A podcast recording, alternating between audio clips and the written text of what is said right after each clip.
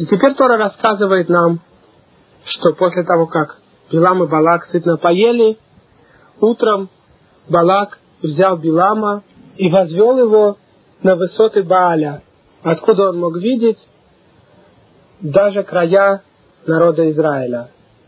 Согласно многим объяснениям, в первый раз Билам видел весь народ Израиля, надеясь его проклясть. Но позже Балак покажет Биламу только части народа Израиля с других точек, с других высот гор, надеясь, что, может быть, хотя бы часть народа Израиля удастся проклясть, думая, что, может быть, в первый раз, когда Билам видел весь народ, и среди них были праведники, заслуги этих праведников не дали Биламу проклясть весь народ. Но теперь, если ему показать только часть народа, возможно, удастся эту часть проклясть. Все это мы видим позже. А пока Билам сообщил Балаку, построй мне семь жертвенников, и приготовь мне семь быков и семь баранов. Билам понимал некоторые секреты, когда выбрал принести семь быков и семь баранов. И мы уже рассказывали кое-что из этого на других кассетах, и вкратце расскажем здесь.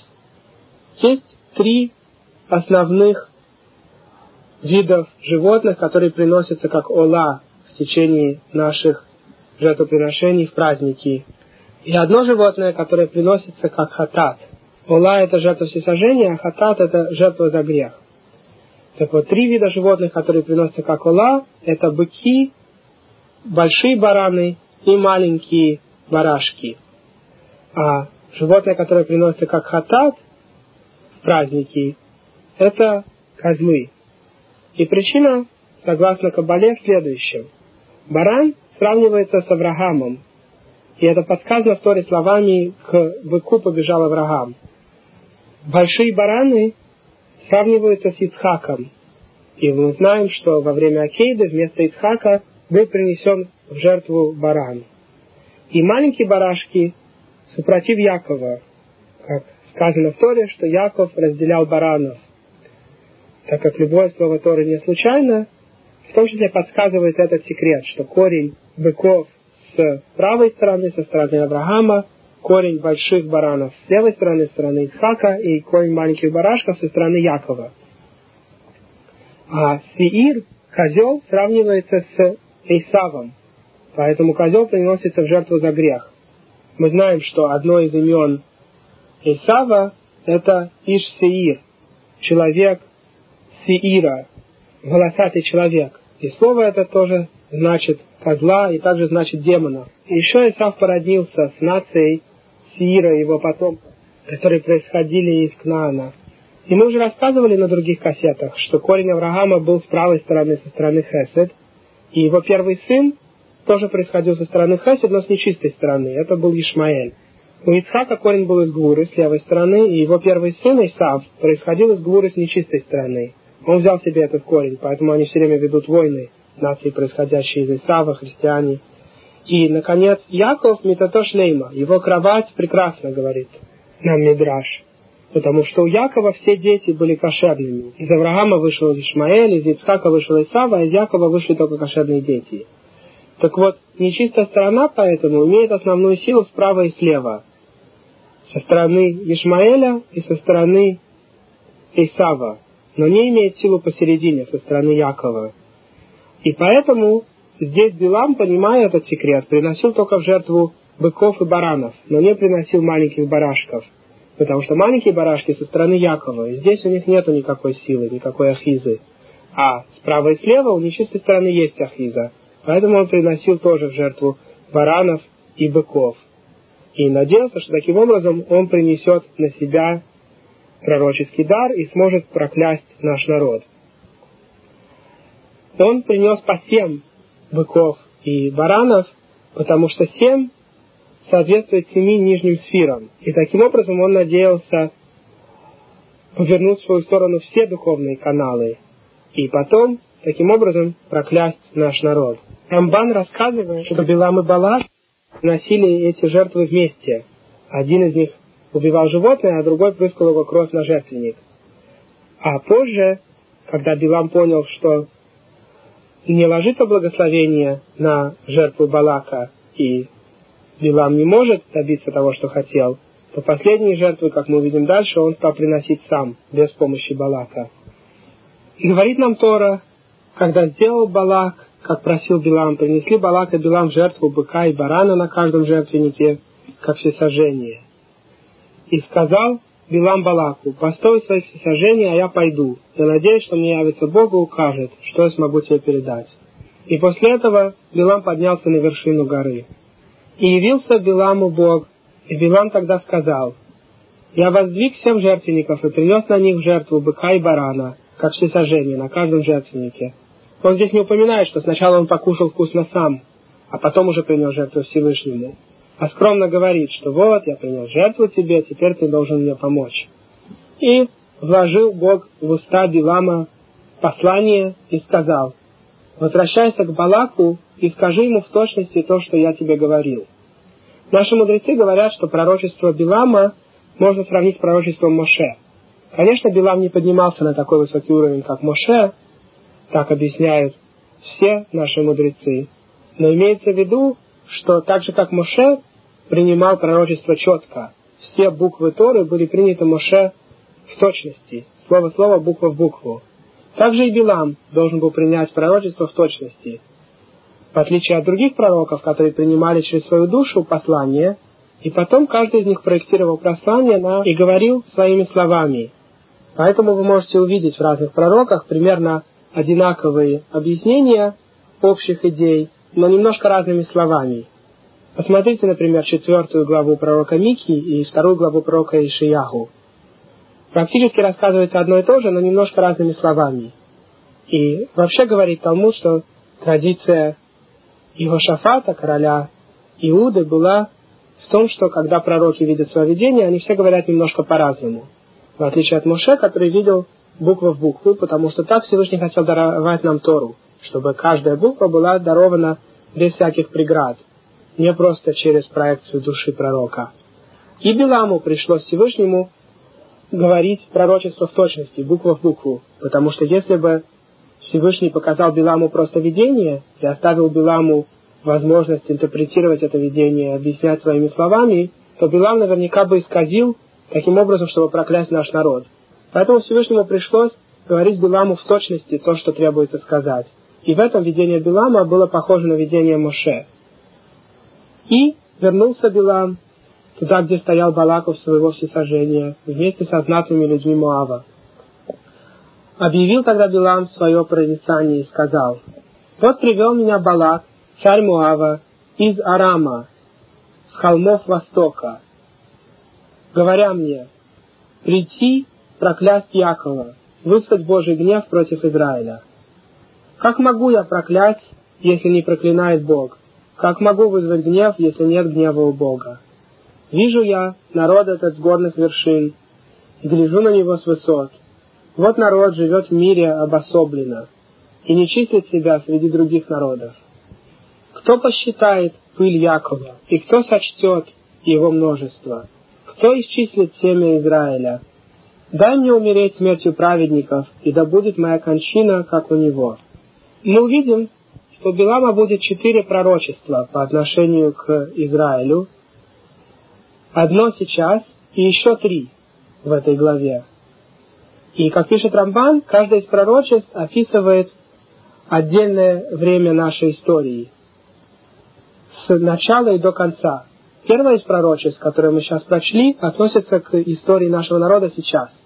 Второе будет относиться тому, что произойдет с нашим народом, когда мы зайдем в землю Израиля и завоюем ее от племен Кнаана. Третье пророчество будет относиться к более позднему времени, когда династия королей Израиля установится, и государство будет на своей вершине, будет воевать против своих врагов, против Амалека. И, наконец, последнее пророчество на очень долгое время вперед, на конец дней. Билам увидит то, что произойдет с нашей нацией в самом конце дней. И он скажет, что в конце выйдет как звезда из Якова, имеется в виду Машиах, так же как звезда видна с любого места мира, также и Машиах будет виден отовсюду. И он тогда будет судить весь мир и евреи будут победителями против всех наций мира, и воцарится Царство Всевышнего. Вот вкратце общее объяснение четырех пророчеств Билама. Мы сейчас прошли первое из них, которое относится к этому периоду времени, то, что Билам увидел сейчас по отношению к еврейскому народу. Балак не хотел даже называть наш народ. Он сказал, вот какой-то народ выходит из Египта и теперь покрыл землю передо мной.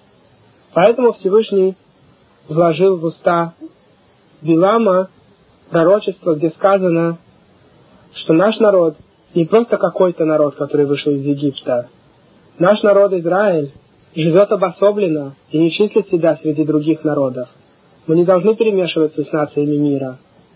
Даже пыль наша и то имеет большую важность, что даже пыль Израиля люди подсчитывают. И кончил свое пророчество Билам желанием умереть такой же смертью, как умирают евреи, и быть в конце дней там, где будут находиться евреи, то есть получить часть в будущем мире, как получат ее евреи. Когда Балак услышал пророчество Билама, он сказал, «Что ты мне сделал? Я привел тебя проклять своих врагов, а ты сделал все, чтобы их благословить». Ответил ему Билам, «Разве я не предупреждал тебя, что обязан говорить лишь то, что Всевышний влагает в мои уста?» Ответил тогда Балак, «Пойдем со мной на другое место. Там ты сумеешь увидеть лишь некоторую часть народа, не увидишь его целиком, и оттуда сможешь его для меня проклясть. Взял он Билама на смотровое поле, на вершину скалы. Там построил он семь жертвенников и принес жертву быка и барана на каждом жертвеннике. И сказал Балаку Билам, постой здесь у своего всесожжения, а я буду ходить искать видение. И явился Биламу Бог и вложил послание в его уста и сказал, возвратись к Балаку и возвести ему в точности то, что я тебе говорил.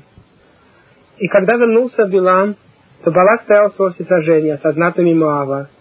И спросил Балак, что возвестил Бог. Так как он спросил немножко с иронией, то Билам ему начал свое прорицание словами «Встань и слушай, Балак, внимай, сын Ципора, моему прозрению». Потому что Слово Всевышнего нужно слушать стоя. Балак, наверное, думает, что все это шутка, поэтому Билам ему ответил, вставай и слушай внимательно, что Всевышний говорит. Ибо Бог не человек, чтобы обманывать, и не смертный он, чтобы менять свое мнение. Разве станет он говорить и не сделает? Разве скажет он и не исполнит? Вот благословение получил я. Благословил он и не отменит свое благословение. Бог не смотрит на проступки Якова. Он не видит порока в Израиле. Бог всесильный его с ним, и царский трубный голос у него. Всевышний вывел его из Египта. Могуч он, как дикий бык. Нет злых чар против Якова, и нет колдовских сил против Израиля. В свое время рассказано будет Якову и Израилю о том, что, что совершает Бог. Поднимается народ этот, как царь зверей, и встает, как лев. Не ложится он, пока свою добычу не съест, и не выпьет убитых кровь. Здесь Билам предсказал наш успех в завоевании страны Израиля и начало подъема нашей нации. Также Билам объяснил, что никакие чары, никакое колдовство не имеет силы против нас. Рассказывает Вильнинский Гаон, что Билам пытался найти подходящее имя нашего народа, чтобы проклясть нас. Для некоторых видов колдовства нужно знать имя проклинаемого. И поэтому он сначала попробовал проклять нас по имени Яков, потом по имени Израиль, потом он попробовал оба имени сразу, Яков и Израиль. И поэтому здесь Тора говорит, нет злых чар против Якова, у него не получилось проклять нас по имени Яков, нет сил колдовских против Израиля, с помощью имени Израиля ему тоже не удалось нас проклять. Тогда он подумал, может быть, наше правильное имя и Яков и Израиль вместе, Поэтому Тора говорит, что Всевышний сообщает Якову и Израилю все, что он собирается сделать. Биламу не удалось нас проклять ни по какому имени, в чем он и признался. Тогда Балак сказал Биламу, «Если не можешь не проклять их, то хотя бы не благословляй». И Билам ответил, «Разве я не говорил тебе, буду делать только то, что скажет Бог?» И сказал Биламу Балак, «Пойди, прошу тебя, возьму тебя на другое место. Может быть, Всевышний сочтет это место правильным и даст тебе оттуда для меня их проклясть». Взял Билам Балака на вершину утеса, который высится над пустынной землей, и сказал Балаку Билам, «Построй мне здесь семь жертвенников и приготовь мне семь быков и семь баранов». Сделал Балак, как сказал Билам, и принес он жертву быка и барана, как всесожжение на каждом жертвеннике. И увидел Билам, что угодно Всевышнему благословлять Израиль. И поэтому он не обратился, как прежде, к гаданию, а обратил он свой взор на пустыню. Согласно некоторым из наших мудрецов, имеется в виду наш грех пустыни. Он пытался найти какой-нибудь грех у нашего народа, что, может быть, тогда удастся нас проклясть. И он попытался напомнить грех золотого тельца, который произошел в пустыне. Согласно другим объяснениям, он просто попытался сконцентрироваться на том, что Всевышний ему пошлет. Так объясняет Рамбан. До этого он пытался найти возможность проклясть наш народ. Но теперь, когда он понял, что Всевышний проклинать нас не будет, он просто сконцентрировался на пророчестве Всевышнего. И поэтому это пророчество было выше всех предыдущих. Билам смог увидеть больше и дальше, чем то, что он видел до этого. Потому что здесь он уже не искал всевозможных тайных сил и возможностей проклять нас, только сконцентрировался на видении Всевышнего. И когда поднял Билам свои глаза и увидел Израиля, пребывающего в мире по коленам своим, снизошел на него дух от Бога. Здесь уже упоминается дух от Всевышнего, высокий уровень пророчества, который не упоминался раньше. Произнес он свое прорицание и сказал, это слово Билама, сына Биора, слово человека с открытыми глазами. Это слово того, кто слышит речение Бога, кто видит видение всемогущего, кто впадает в состояние созерцания, прозревает тайное. Здесь Билам в действительности увидел глубокое пророчество. И увидел он величие нашего народа. Как говорит здесь Тора, как хороши шатры твои, Яков, жилища твои, Израиль. Простираются они, как потоки, как сады у реки. Они, как алоэ, который посадил Всевышний, как кедры у воды. Переливаться будет вода через край ведер его, и потомство его в обильных водах. Когда будет их царство основано, над Агагом возвысится царь их. Агаг – это было имя наследственных королей Амалека. Здесь Билам увидел, как наш народ выйдет победителем против сильнейшей нации древности Амалека и над царем их Агагом. Ибо вывел их Бог из Египта, и они, как высшее выражение силы Его. Поглотит Бог народы врагов своих, раздробит кости их, поразит их своими стрелами. Возлег Израиль, лежит как лев, как могучий лев, кто посмеет поднять его? Тот, кто благословляет тебя, благословлен, а кто проклинает тебя, проклят. Здесь Билам увидел очень многое про нас. Сначала он увидел, как прекрасно расположены наши шатры. Рассказывает Талмуд, что входы в шатер наших лагерей были установлены таким образом, чтобы никакой человек не мог видеть, что происходит в доме другого. Люди не ставили входы шатров друг против друга, чтобы человек случайно не увидел то, что происходит в доме соседа.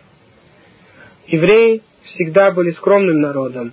Пилам увидел, как мы одержим победу над Амалеком и уничтожим наших других врагов.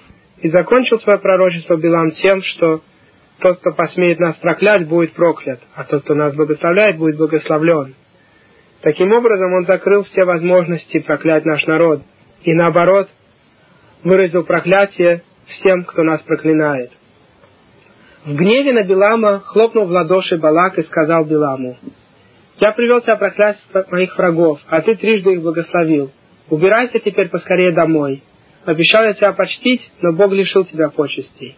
Теперь, когда Балак понял, что проклинать еврейский народ бесполезно, наоборот, те, кто их проклинают, будут прокляты, то ему только оставалось отослать Билама назад к себе домой. Ответил тогда Билам Балаку, «Я же уже сказал посланникам твоим, даже если Балак даст мне полный дворец серебра и золота, не могу я сделать сам ничего, ни хорошего, ни плохого, что нарушило бы слово Бога. Только то могу возвестить, что скажет Бог. А теперь я возвращаюсь к моему народу. Но сначала дай я тебе дам совет и возвещу тебе, что сделает этот народ твоему народу в конце дней. Тора здесь использует слово «совет», и наши мудрецы объясняют, в чем состоял совет Билама. Мы это увидим немножко позже в нашей недельной главе. Билам посоветовал подстрекать евреев, чтобы они согрешили. Если евреи начнут грешить, то тогда Всевышний от них отвернется, и тогда они будут легко поразимы своими врагами. Если бы только это понимали все евреи сегодня, что мы наиболее поразимы врагами, когда мы грешим. Если мы не будем грешить, то никакие враги перед нами устоять не смогут. Билам это понимал. И поэтому он посоветовал Балаку сделать так, чтобы наш народ занялся развратом. Он сказал ему, Всевышний, Бог этого народа, ненавидит разврат. Если ты сделаешь так, что эти люди начнут заниматься распутом, то тогда Всевышний от них отвернется. А сейчас Билам открыл Балаку еще одно пророчество. Пророчество на конец дней, что произойдет с нашим народом. И в том числе, что мы сделаем народу Муава. Произнес он свое прорицание и сказал, это слово Билама, сына Биора, слово человека с открытыми глазами. Это слово того, кто слышит речение Бога и знает волю Всевышнего, кто видит видение Всемогущего, впадая в состояние созерцания, прозревая тайное. Вижу я его, но не сейчас. Воспринимаю его, но не в ближайшем будущем. Взойдет звезда от Якова, поднимется жезл в Израиле, сокрушая князей Муава, покоряя всех потомков Шета. Имеется в виду всех людей, потому что все люди происходят от сына Адама Шета. Эдом будет разрушен, будет враг его Сиир разбит, а Израиль одержит победу. Выйдет из Якова всевластный правитель, истребит он последних жителей города. Имеется в виду Рим, как объясняют наши мудрецы, где восседают потомки Исава, последнее королевство, которое разрушило второй храм и уничтожило большую часть нашего народа и изгнало остальных. То изгнание, в котором мы находимся до сих пор. Как вы, может быть, слышали, Даниэль в своем видении увидел четыре королевства, каждое из которых будет править над миром. Вавилония, потом Персия с Мидией, потом Греция или Македония, и, наконец, Эдом. И это четвертое королевство правит до конца дней. До сегодняшнего дня самая сильная религия, самая многочисленная, это религия христианства, религия, которая питается из нашей Торы, но изменяет ее и объясняет все по-другому, и в результате поклоняется человеку. И, как известно в словах наших мудрецов, именно у христианства корень Эдома. Все нации мира имеют свой духовный корень. И два брата, Якова и Исав, пришли в этот мир чудом. Ведь, согласно законам природы, Ицхак не должен был бы родиться. У Авраама Сары не должно было быть детей. Но с помощью чуда Всевышнего родился Ицхак. И у него родилось два сына, Исав и Яков. И сила Исава, когда слабость Якова. И в этом было его благословение от Ицхака. Когда Яков будет опускаться, ты будешь подниматься. Вся их сила в нашей слабости. Из-за наших грехов сатану дается сила. И у каждой нации есть свой ангел над ними. А над нацией Исава ангел сам сатан. И вся его сила из-за наших грехов.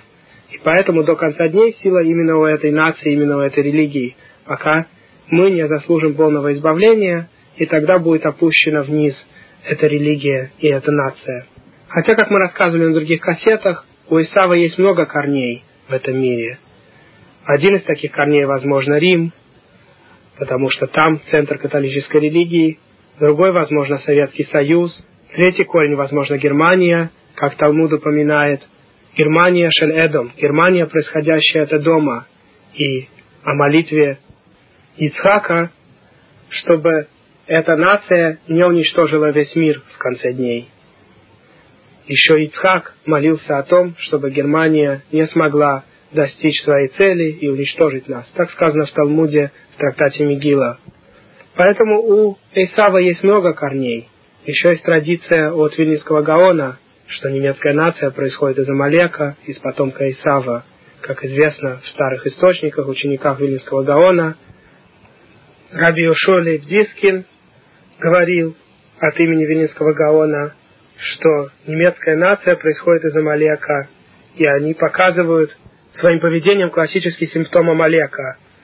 Очень вежливый и дружелюбный снаружи, но при этом внутри держат страшную ненависть против нашего народа.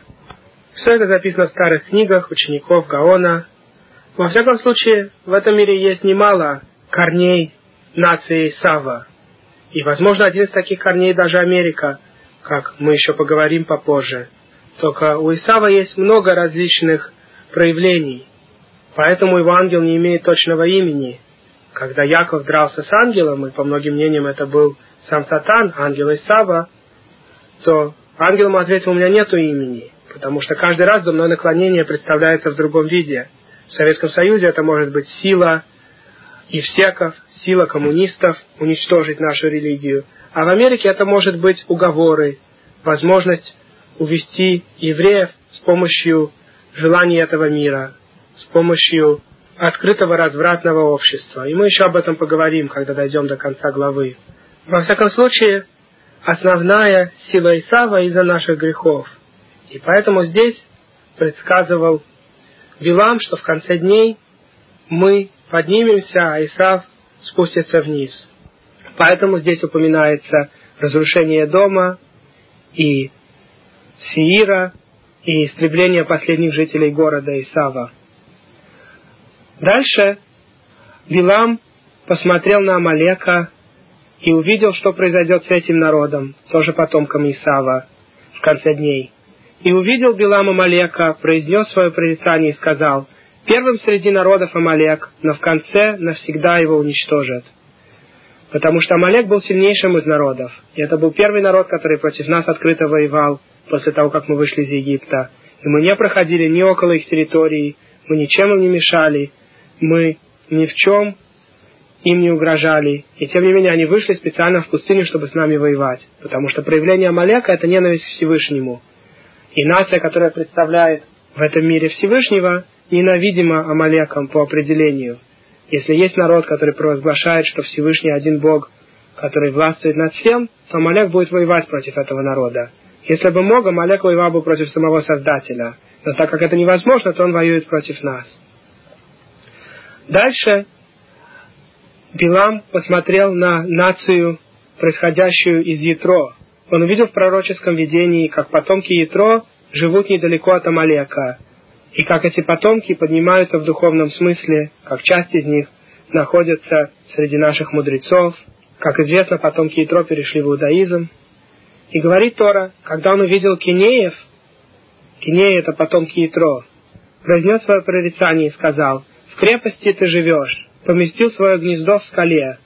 Но даже когда будет разрушен Каин, то долго ли будет Ашур, Ассирия, держать себя в плену? Имеется в виду, согласно нашим мудрецам, что если Кени будет придерживаться нашего народа, то тогда они будут доминированы Ассирией, но в результате выйдут из плена. Потому что в свое время Ассирия доминировала практически все государства в этом районе. И только Иерусалим не удалось им захватить, как рассказывается в книге Млахим, в книге Царств. Но если, говорит Рамбан, Кени присоединится к Амалеку, то их конец будет подобен Амалеку. Дальше Билам продолжил свое прорицание и сказал, «Ой, кто сможет пережить, когда это сделает Всевышний? Выйдут военные корабли из гавани Китима, имеется в виду Рим, как объясняют наши мудрецы. После того, как он увидел поднятие Ассирии и других царств, он увидел поднятие Китима, то есть римского государства, и оставят опустошенными Ассирию и Эвер, имеется в виду еврейское государство, которое будет разрушено Римом. Но в конце концов и они навсегда будут разрушены. В смысле, что даже Рим в конце концов погибнет. С этим вышел Билам и вернулся домой, и своей дорогой пошел Балак. И теперь Тора нам рассказывает о том совете, который дал Билам Балаку. И как мы уже говорили, в отличие от наших пророков, которые после видений Всевышнего пытались людей сделать лучше, нееврейский пророк после всех этих видений дал совет, как распустить женщин Муава и Медьяна, надеясь, что с помощью разврата еврейского народа удастся привести гнев Всевышнего на нас. И в результате план этот увенчался успехом, и 24 тысячи евреев погибло от мора, как мы увидим в конце этой главы. И, между прочим, наши мудрецы объясняют, что Билам даже имел нахальство вернуться назад, чтобы получить свою награду. Раз его совет привел к гибели стольких евреев, то он надеялся получить награду. И в это время еврейская нация, которая вела войну с Медианом, убила его тоже. И как он сам себе предсказывал, что если его смерть будет как у евреев, то и конец его будет таким же. Значит, если его смерть будет не как у евреев, то тогда его конец будет не таким же. И в результате он наказывается до сих пор в аду, как наказываются самые большие грешники. И так описано в Талмуде. Во всяком случае, совет Билама действительно удался, и множество евреев попались в сети, которые расставили девицы Муава и Амона. Они использовали множество хитростей и также колдовство, чтобы заманить евреев, как рассказывается в разных мидрашах и в комментариях. И мы только упомянем некоторые из способов, которые они использовали. Во-первых, они установили свои шатры рядом с еврейским лагерем и продавали там различные дешевые товары. И евреи ходили на эти рынки покупать вещи по дешевке. Причем моабитяне установили, что пожилая женщина сидела бы вне шатра и продавала чуть-чуть дороже, а молодая девушка сидела бы внутри шатра и продавала дешево. И получалось, что человек шел на рынок покупать подешевле вещи, ничего плохого, казалось бы, он пока еще не сделал. Он видел, что старушка продает какие-то льняные ткани, льняную одежду и просит за них цену вполне приемлемую. И вдруг его зовет девушка из шатра и говорит, а у меня те же самые ткани можно купить в три раза дешевле. Он заходит в шатер и рассматривает ткани, а она ему говорит, ты уже у нас как свой человек, можешь выбирать все, что хочешь. Вот хочешь, выпей вина. Тогда еще мудрецы не запретили вино не еврея. Сегодня нам запрещено пить любое вино, которое трогал не еврей. Но тогда еще это не было запрещено, это был запрет раввинов в более позднее время. Он выпивал вина, а она при этом немножко приоткрывала себя, чтобы заманить его. И он после выпивки уже был готов на все. И таким образом начался мор в еврейском народе. Всевышний наказывал евреев согласно уровню, на котором они были.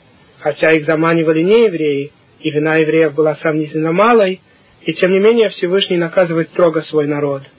И кроме того, дочкам Моава и Медиана было поручено, чтобы они уговаривали евреев поклоняться идолу, которому поклонялись моавитяне. Этот идол назывался Бааль-Пиор, и поклонение ему состояло в том, что человек ходил перед ним в туалет. И по закону Торы Смертельное наказание полагается за любое идолопоклонство, и в том числе, если нормальный способ поклоняться какому-то идолу с помощью какой-то неприличной акции, все равно по закону Торы человек, который также поступил, этим заслуживает наказания смерти. И хотя если человек сходит в туалет перед любым другим идолом, он не будет за это заслуживать наказание смерти.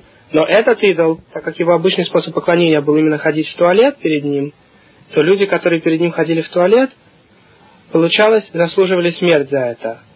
А дочки Муава пытались их уговорить, что ничего страшного не будет.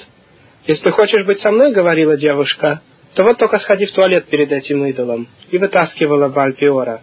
Всевышний сказал Моше, возьми руководителей народа, и пусть будут повешены идолопоклонники на виду у всех. И тогда это отвратит гнев Всевышнего от Израиля. Потому что когда суд внизу наказывает грешников, то Всевышний тогда не наказывает наш народ. Но если суд внизу не занимается наказанием грешников, то тогда Всевышний наказывает весь народ. И тех, кто грешил, и иногда тех, кто не грешил, но могли предотвратить грех или наказать грешника и не делали этого. И поэтому всегда большая мецва останавливать тех, кто ломает заповеди. Даже если они не послушаются, по крайней мере, мы исполнили свой долг перед Всевышним. И Всевышний тогда не наказывает тех, кто не грешил. Так рассказывается, например, про разрушение первого храма. Всевышний хотел уничтожить только злодеев, которые поклонялись идолам, а праведников оставить живых. Но потом решение было принято, что так как праведники не останавливали злодеев, то и они заслуживают наказания. И здесь Моше сразу же приготовил судей Израиля, чтобы наказать тех, кто поклонялся идолу. И в это время перед главой племени Шимона пришло множество людей из этого племени, так как это племя больше всех было подвержено искушению с нееврейскими девушками, то они пришли к своему главе и попросили его заступиться за них перед Моше. И произошло то, что уже происходило не раз в нашей истории. Вместо того, чтобы осудить виноватых, глава стал искать им оправдание. Есть митва перед Всевышним искать оправдание злодеям, как делал Авраам по отношению к дому, и как делало множество исправедников во всех поколениях. Но одно дело молиться Всевышнему, когда никто не слышит, упрашивать Всевышнего смиловаться над злодеями. И другое дело самим злодеям говорить, что ничего плохого они не делают. Это серьезный грех. Вместо того, чтобы упрекнуть другого и наказать злодея, если он не слушается, этот глава племени Шимон стал спорить с Моше. Он взял взятную медианитянку, дочку короля, которые сообщили старейшины Медиана и Муава не отдавать себя никому, кроме главы евреев. Они надеялись таким образом заманить Моше. И в том числе использовали всяческое колдовство, чтобы Моше захотелось быть с этой женщиной. Но заманили они в результате главу племени Шимона. И эта глава сообщила этой женщине, что он еще важнее Моше. Моше происходит от третьего сына Якова, от Левии, в то время как он происходит от второго сына Якова, и он глава этого племени, Шимона. И теперь он взял эту знатную медианитянку и привел ее перед Моше, говоря, могу ли я быть с этой женщиной? Моше, конечно, ответил, нет. Тогда он сказал Моше, что же насчет твоей собственной жены Ципоры? Ведь Ципора происходит от Ятро, священника из Медиана. Кто тебе разрешил Ципору? На самом деле ответ, конечно, простой. Ципора приняла иудаизм еще у горы Синай, и, конечно, была разрешена Моше. Но, тем не менее, этот лидер племени Шимона настаивал на своем, и чтобы показать свою правоту, он специально перед всеми пошел в шатер, чтобы быть с этой женщиной. А народ пока что плакал, и люди не знали, что теперь делать. И тогда встал Пинхас и сказал Моше, ты же нас учил, что закон по отношению к человеку, который имеет отношение с нееврейкой, отличается от других законов. Во всех законах, если человек делает какой-то грех, его нужно предупредить, нужно два свидетеля, и потом этого человека приводят в суд, и Санхедрин решает, наказывать ли человека, и только после разбирательств и выслушивания всех его оправданий, бывает, что Санхедрин иногда решает наказать человека смертью. Но в случае человека, который открыто имеет отношение с нееврейкой, закон другой. Любой, кто болеет за славу Всевышнего, кому жалко, что оскверняется имя Всевышнего при всех таким образом, имеет право убить этого человека прямо в момент акта. И Моше ему ответил, ты прав. И раз ты поднял этот закон, то ты тогда и выполняй его. И Пинхас зашел в шатер и проткнул копьем этого еврея, которого звали, как мы увидим в начале следующей главы, Зимри, сын Салу, и эту нееврейку, медианитянку, которую звали Козби, дочь Цура. Цур был одним из королей Медиана. И он отдал свою дочку ради того, чтобы совратить евреев. Настолько велика была ненависть Муава и Медиана к нашему народу. И тогда прекратился мор, который разил израильтян, и погибли от этого мора 24 тысячи. Эти события произошли почти три с половиной тысячи лет назад. Но подобные же события, к сожалению, происходят и сегодня. Только не так же открыто, как это происходило в те времена. В те времена было известно, что Муав и Медьян специально занимаются совращением еврейского народа. Стало известно, что их старейшины и в том числе Билам, который посоветовал это, решили что с помощью разврата им удастся увести еврейский народ от Всевышнего, и тогда Всевышний нам не будет помогать. Все это происходило три с половиной тысячи лет назад. Пишет Хафицхайм, что когда двое человек борются, и один другого кладет на лопатки, то второй собирает все силы, чтобы только скинуть противника. Ведь если сейчас он его не скинет, то будет уже поздно. И также и Сатан, говорит Хафицхайм так как он знает, что в конце дней все нечистое будет уничтожено, и дурное наклонение исчезнет, то в конце дней Сатан имеет наибольшую силу и пытается совратить евреев всеми-всеми способами, чтобы только отдалить приход Машиаха, отдалить конечное исправление и уничтожение нечистой стороны. И поэтому именно в наше время дурное наклонение сильнее всего. В старые времена человека редко завлекали идти за грехами, только его собственное дурное наклонение могло его повести за нееврейскими женщинами. Сегодня же Сатан пытается всеми силами завлечь любого еврея, чтобы он запутался в этих сетях. И поэтому сейчас происходит такая ассимиляция. Столько людей женятся на нееврейках, столько женщин выходят замуж за неевреев, потому что Сатан очень пытается привлечь наш народ идти за собой. Сегодня человеку предлагают бесплатный интернет – который завлекает смотреть на вещи, которые строго запрещено смотреть, портит человека ужасным образом, портит его мозг, его сердце, его душу. Единственный способ спастись – это твердо верить, что только Всевышний один, и Он создал сатана только для нашего испытания, чтобы мы его не послушались. Если мы выдержим испытание, наша награда будет очень-очень велика. Человек, который был близок к соблазну, хотел посмотреть, куда не следует, и удержался и не посмотрел, он создает этим огромный свет и получит огромную награду после смерти. Человек, который выдержал испытание и не пошел за сатаном в этом мире, его награда очень велика, а тот, кто не выдержал, будет наказан. Нам нужно собраться силами и поставить заборы, чтобы ни в коем случае в наши чистые души не попадало нечистое влияние. Как говорили наши мудрецы, Счастлив человек, который выходит из дома таким же, каким он приходит. Потому что многие такое видят на улице, что приходят после рабочего дня очень запятнанными, совсем не такими, какими они вышли из дома. Да будет угодно Всевышнему, чтобы мы набрались силами и не осмотрели, куда не следует смотреть. Потому что, когда кошерный еврей смотрит на нееврейскую женщину, то это ведет к изменениям в духовных мирах, подобных тому, когда не кошерный еврей, не религиозный женится на нееврейке. Потому что для праведного человека маленький грех портит в такой же степени, как для неправедного человека большой грех. Потому что у праведного человека есть сильная, высокая душа. Он сильно прилип к Всевышнему. И поэтому, когда он грешит, то он портит гораздо больше. И поэтому Сатан в большей степени пытается совратить именно религиозных евреев всеми силами. И мы должны собраться с силами и не портить в этом мире. И помнить все время про будущий мир, про день смерти, когда перед нами будет показана вся наша жизнь. В быстром трехмерном кино будет показан каждый наш шаг. И все на это будут смотреть, и наша душа, и праведники, которые находятся сейчас наверху. И сейчас они видят все, что мы делаем.